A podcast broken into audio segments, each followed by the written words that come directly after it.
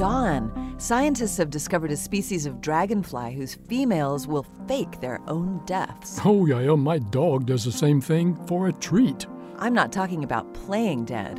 The female common hawker dragonfly feigns death to escape aggressive male pursuers.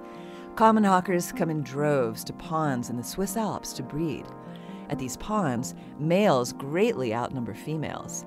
Male common hawkers attempt to mate several times in their lifespan, but unlike males of other dragonfly species, they don't safeguard the eggs at all.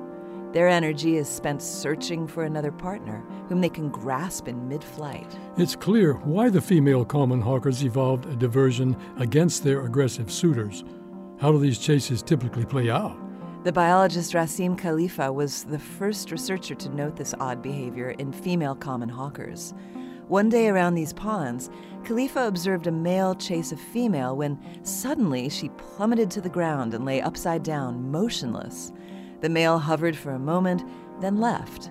But when Khelifa walked to the fallen dragonfly, she quickly flew away. Then she must have been alert the whole time. Exactly. But she avoids the males because mating again decreases her chances of survival. In his observations of 31 chases, Khelifa recorded that 27 females feigned death. 21 successfully ditched the male pursuer.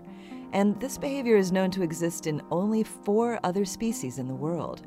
That makes this female dragonfly's stunt incredibly rare and something extraordinary.